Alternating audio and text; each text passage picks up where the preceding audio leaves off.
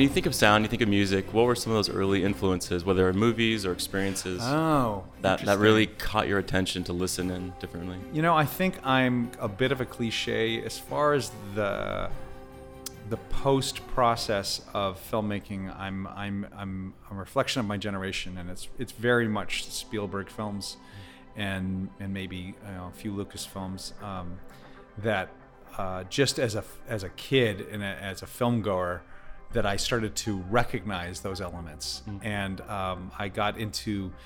Um, and again, I'm probably uh, a type. I'm probably not sounding that unique, but uh, you know, I'm from the original generation that when uh, Star Wars first came out, and uh, there was no way to see it again after it left the theaters. Yeah.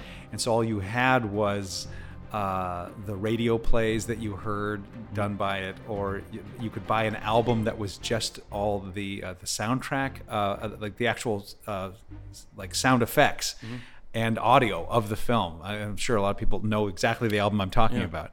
And my friends and I, we were so hungry to go to the, see that movie again when we couldn't. We we would recreate scenes from it and use that album, and that was a, I'm very conscious of that put me very present in to and, and, and aware of just the sound effects layer uh, and and the and the audio layer of the film because that's all I had was yeah. that album, and it's very strange to like jump to like 2007, and um and I w- w- uh, it'd be so between six and eight, uh, and I was working with Ben Burtt who like was directly responsible for that you know those that a lot of those sounds I heard on that album, mm-hmm. and to be working with him Yeah. I mean, to- just to have that come full circle was was very profound for me. Well, how was it that even for WALL-E, that you know, it's a it's a scene that it's silent, it's just WALL-E's sound. What was it about that approach that you wanted to do for even something like that? Well, it's funny. I never pictured, and I still don't, WALL-E as a silent movie. I, and maybe that's just mm, people don't mean it intentionally when they use that term. There's no dialogue, I guess, or there's no. Yeah, I have. I picture it as oh, see. It's not even that. I, I pictured it as a foreign movie to everybody. like I, what I enjoy. Uh, I found myself being, you know, a cinema cinemaphile and just going, look at. I, I only want to see if I'm going to see a foreign film, I'm going to see it with subtitles. I want to hear the inflections. I want to hear the intonations that the actual actor is giving in the film and I and because I feel it conveys so much, even though I don't know exactly what they're saying. Mm. And I I would probably even prefer to see that if the subtitles weren't on it. Mm-hmm. And so I felt, could you make a film that's basically a language that nobody understands, but will convey all that you need to emotionally? Mm.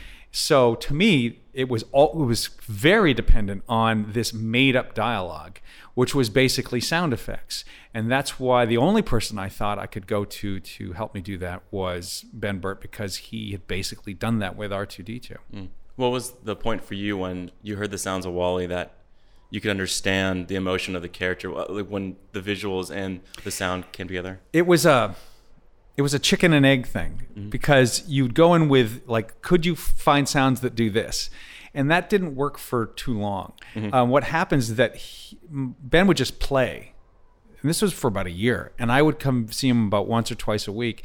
And then it was like a rorschach test but for the ear. And i would just go you know what? That sound there to me sounds like uh, somebody that's kind of got regret. And when we'd put that in a bucket and uh, and we slowly started to form a language. So it was it was twofold. It was coming up with what do they sound like? Just so i can tell the difference between these different characters. But then what are their languages? And it was a very slow going selective process. And then out of that we would have these buckets of about 20 or 30 phrases that were just sounds that they all had a different kind of response emotionally. And then it was hunt and peck with my editor to like form sentences with them when we were trying to tell scenes. And it was just such a process of trial and error. It was crazy making. And then also, you're collaborating with someone like Thomas Newman, yes. and Yes. you did that in WALL-E, and you've done that in Nemo. Yeah, and I think Thomas, uh, I've had a lot of time to to um, think about it and reflect on it because it's our third picture, and he and I never talk uh, to uh, sh- uh, to surface. We we get intellectual and we get deep very quickly. It's just sort of where we like to to converse, and um, and we've had a little bit of time self reflecting together on on on why we we kind of marry well. You know, my movies and his his music and. He can't do anything simple. It has to it has to have layers. It has to have complexity to it. And I think I'm the same with uh, anything that I'm writing. I, I want it to to to have a lot of contradiction, a lot of conflict, a lot of controversy, a lot of um, a, a, lot of uh, diversity. Just I, I, just feel like life is gray. It's not black and white. And I think he's he he tries to capture the same thing in his music. So you just gain so much. Um, beauty uh, but like but like complex beauty like the the beauty and sadness with his stuff yeah. and i and i I don't know how else to put it. I mean, it's uh, he does all the functions of a great composer that you would expect, but just the quality of what he delivers is just so deep. It's like it's like the richest meal, and um, and it it just it, uh, in a weird way, I get away with a lot more than people think I'm doing with my stories because I got I have his music on it. So when you are writing, you're in that mindset of coming up with your story. When you do need to go somewhere and you do listen to music, yeah, what does that do to your writing process? Well, because I started out more of my life being a fan of movies and going to them than making them um, I became a soundtrack geek very early on. I think it like started, which ones? started with Star Wars, okay. like everybody else. Yeah, yeah, yeah. And then I think I had Jaws, I had Rocky, and then it did it just. I remember I had Lord of the Rings. We're mm-hmm. talking about the Bakshi yep. version. Um, Close Encounters, uh, uh, Star Trek, and uh, I just remember having a. It, it, it, just then I then I just it was endless, mm-hmm. and it became quite a, a, a a soundtrack aficionado. And I found when I fell into writing, which was much later, I didn't I didn't start writing and take myself uh, seriously as a writer until I was about 27. What was the change for you? Well, that was because I was working on Toy Story and it was out of necessity. Yeah. And getting to kind of work firsthand with uh, Joss Whedon for about a year and a half and see how it's done. And it kind of demystified the process mm-hmm. for me because I was really bad in school at English and I got bad grades and I never saw myself. I thought writing was for smart people. So um, I, I when I ran into that, I realized, oh, it to me writing movies or screenplays is basically cinematic dictation. Once I realized, oh, yeah. you're just transcribing the movie you already see in your head. Well, that I can do. Mm-hmm. So, and that I had been doing for a while. So, what I would I do and I still do is I create basically playlists or fake soundtracks to the movie that's in my head. Yeah. So I'm listening already to this illusion of a finished movie. Um, and it, and I, am I'm, I'm I'm hunting and pecking so that, that that that playlist is always changing, but it eventually becomes this sort of definitive thing that I just put on, yeah. and I can just be in the movie and track emotionally how I want to do things. And uh, and I know it's it's probably a laborious step that other people probably find a find a waste of time. But for me, it gets me into the zone. Mm. For you, when you are, I guess, looking for moments of intimacy, mm-hmm. Silence, mm-hmm. Uh, to create space in your characters or the moment, h- how do you find sound helps? Well, it's to me, it's the it's the absence is is just as important as as there being sound. Uh, you you need the lull for for there to suddenly appreciate the the, the loud or the or the the the, um, the energetic, mm-hmm. and um, and I'm fortunate that I've also uh, grew up as an amateur musician. I, my my mother was very musical. There's a lot of music in our house, and I'm all my friends played instruments and stuff. So uh, the whole uh, instinct for song structure and, and mm-hmm. verse and chorus and bridge all those things were, were, were things that just come instinctually to me and i still i kind of interpret things musically or rhythmically first before i intellectualize them. I was always that guy that like never listened to the lyrics but always listened to the music. And you could find out that the song was about an axe murder and i didn't know yeah, that yeah. for like years. And it's uh it's still how i work with and one of and, and i and um, most of the editors that i've worked with are either musicians themselves or they're big music fans, and and I find a real affinity with them because um, that has to be working more for me than anything. It's that just this this natural this natural flow of, of, of, rises and falls and, and quiet and loud and, and quiet and noisy, you know. Awesome. Um, when you just talk about this, you have this relationship with Thomas Newman. Yeah. You also have a relationship with your sound team at Skywalker Sound, people like Michael Semanick yeah. Tim Nielsen What is that like to go back to those guys when you get to that stage and there's that collaboration? They're so good that I just feel like most of my time is just spent um, just adjusting, you know, small things in a in a room that where they've done the bulk of the the building of the furniture, the placing of the furniture. They're they're so good at. It. There's a method that I found I liked that that we ended up doing on WALL-E, and that's that WALL-E was the first time I worked with Semanick, and God bless him, he was very uh, open-minded about letting me work. I, I think it took, an, even though I'd been in mixes since Toy Story since '95, um, it was really my second picture where I had kind of the power to run the mix room any way I'd want to, and and I found myself asking, could I just like at lunch, like how bad would it be if we just went back and we played the reels just so that we only listened to music and dialogue and then we would play the reel again and just listen to the sound effects. Because to me that's the way my brain works. Like to me the important thing that's holding the heartbeat of the movie is how you're feeling. And that's determined by the music and what people are saying. Mm. And so to me like you should be able to watch a whole movie with just those two tracks. Now that's not to dismiss sound effects and say they're not important but i think they really are in service to those other two. And there are many moments, many, if not more, where the story is completely dependent on the sound effects to tell it. But as far as the why, mm-hmm. like the why I'm telling it, it's the emotion. And that to me is the music and the dialogue. So I, he was all for it. He said, sure, let's do it. And, and what I found that step did, not just for me, was it made everybody in the room because it's kind of like the uh, bridge of the Enterprise when you're in a mix. You know, it's like there's the, there's It has a similar there's look. Kirk's yeah, yeah. chair, and then there's Spock, and there's Sulu, and there's a and like everybody's kind of it literally is that. And I find that when you do that process of just playing the reel back with just music and dialogue, and everybody suddenly sees the movie that you're trying to make. I don't know how else to put it. Everybody gets in sync and sees what you've been trying to do. And then when we play back the sound effects uh, only, everybody suddenly is as smart as I need them to be to understand what's in the way and what's what we need more of. What is that make, that makes sense? I was gonna ask what what is your language when you describe sound? Some people describe with color. What's yours? Um, I mean, you have a musician background. I, I'm so- also, but I'm also an animator, so I probably go Right. to, I probably embarrassingly go to cartoon land too much. Okay. You know, that's sort of like you know something like Fred Flintstone's feet, or like Mm. something, or a, a- like a doinky sound, or or I'll use like a Mad Libs, or I mean, a, like a Don Martin kind of Mad Right. Magazine kind of term or something. Um, but I also will go very um, emotional. Also, like I need something that just kind of uh, grabs the intensity of you know. I'll, I'll use these very abstract emotional terms all the time. Nice.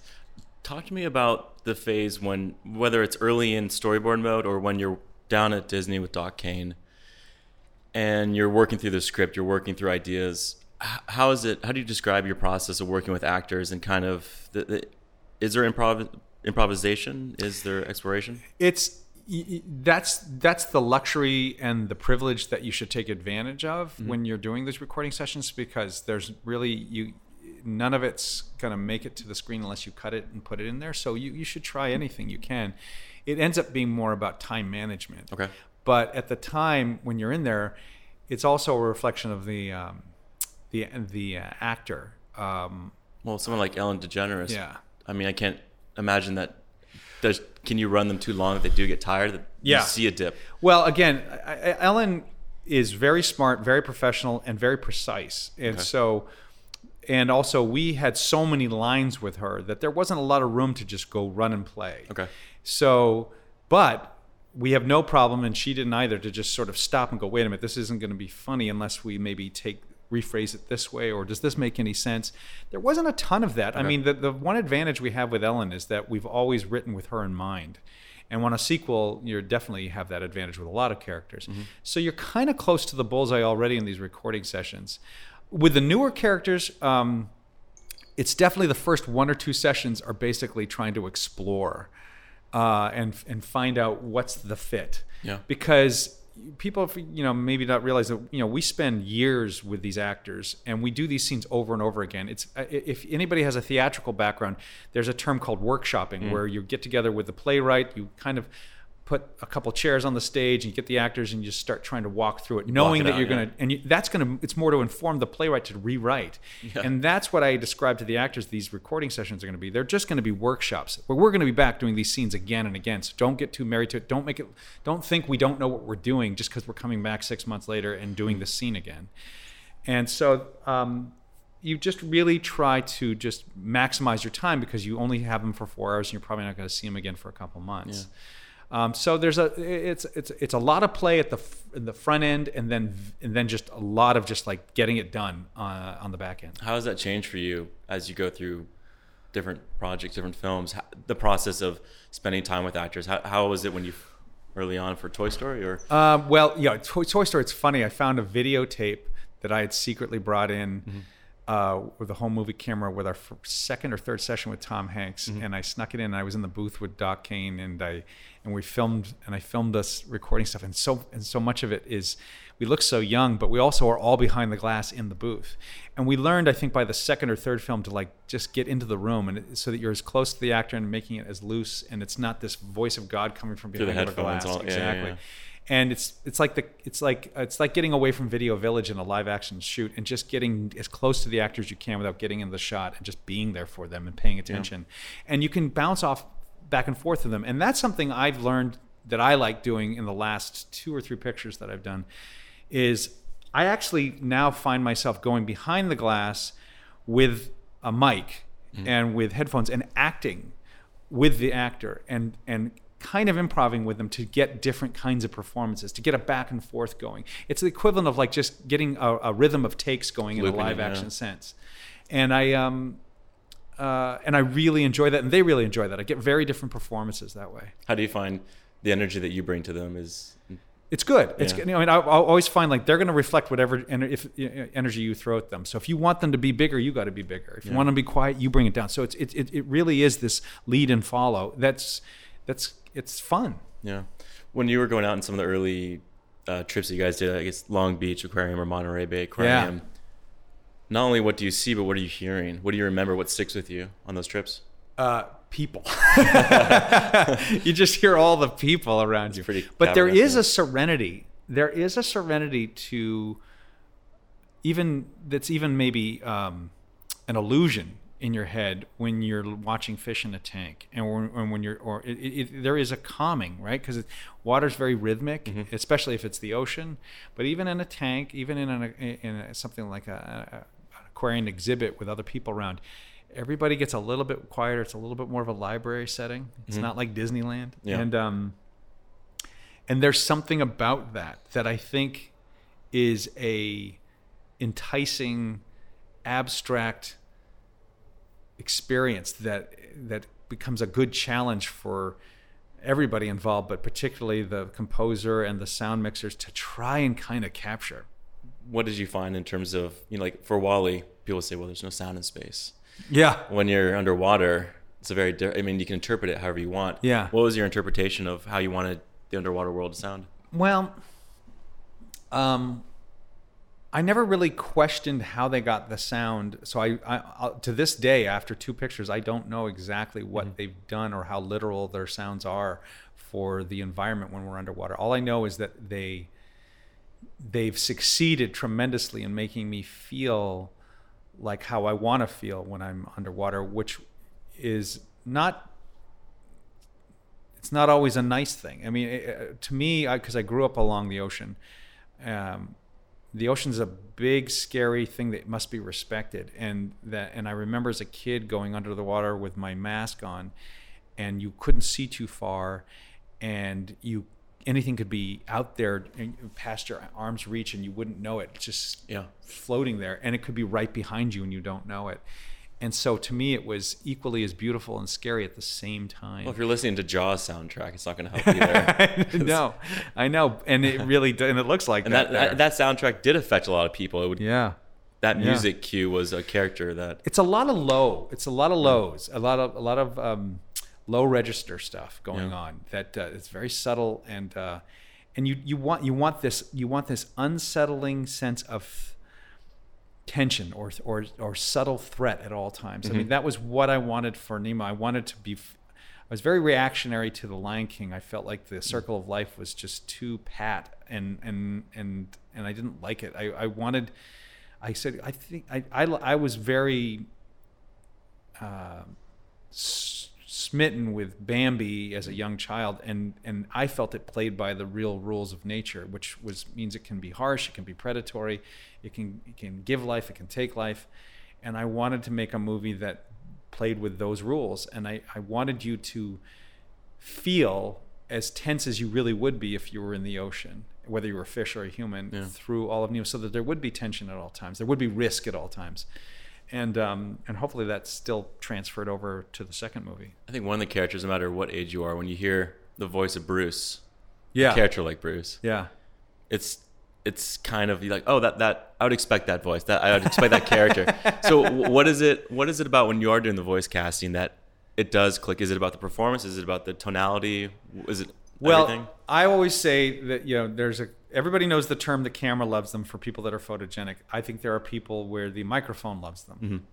and th- there are people that have voices that you can't forget, and they have a way of speaking that you hang on their every word, and sometimes it's their their manner of speaking or or the quality of their speech or both. There are many great actors that I will pay to go watch. Yeah, yeah. But if you separate that and I'm just listening to them, I'm bored. And that's not where their strength is. And there are other actors where maybe uh, you wouldn't even recognize their name, but you listen to them and you can't stop. And those are the people that I'm always, I think, brings up uh, the the animator in me and, and other people that work here, and uh, you and you and you just want to hang a great character on their voice, and uh, so that's always what I'm looking for in, in that. What was it about Ellen's voice that initially made the Well, she was unique because I wasn't looking for her. Um, I was in the middle of writing Nemo. Uh, I knew I wanted a character to guide Marlin across the ocean. I was being a stupid, typical male and thought it should be a guy helping a guy. And uh, I read a fact that a goldfish has a memory of three seconds. So I thought, oh, short term memory loss would be hilarious. But all I was doing was making this character repeat themselves again and again. Sure. And after two or three scenes, that was annoying. Yeah. And I was real in real writer's block. And this is 1999.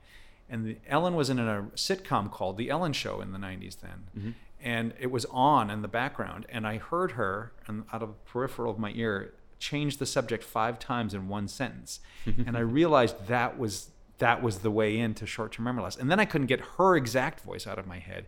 And then I couldn't stop thinking about her. And I knew I shouldn't write for that because what if she says no?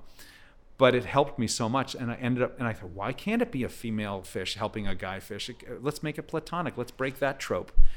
And um, it, Dory just became Ellen in my first draft. They were, they were, they were inseparable yeah and uh, so I was screwed if she didn't take it, you know, and I just lucked out. But but I've never written with an actor in mind like that ever since. I mean, what you because we write early and often, right we end up adapting all our characters and roles to the voices that we Yeah, yeah, get.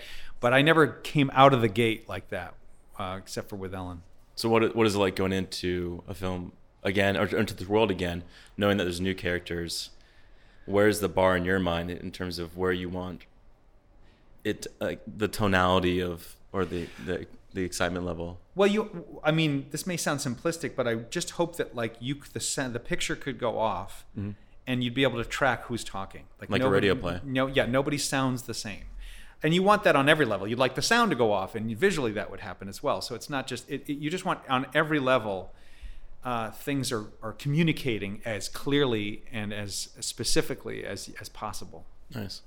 Well, Andrew, thank you so much. This is Sure. a pleasure. I, I find that Pixar has many different different approaches, a process. Yeah. And when it comes to sound and music, I feel like you guys handle it just as as important as Oh, we do. I mean, in fact, I think we uh, we've always we've said this ever since I think Toy Story. We always wish that every single one of our movies could be released with just being able to separate the music track and the sound effects track, and just people get people to watch the movies with just those tracks playing and appreciate all the work that really gets done by an amazing army of of talented artists and technicians. nice.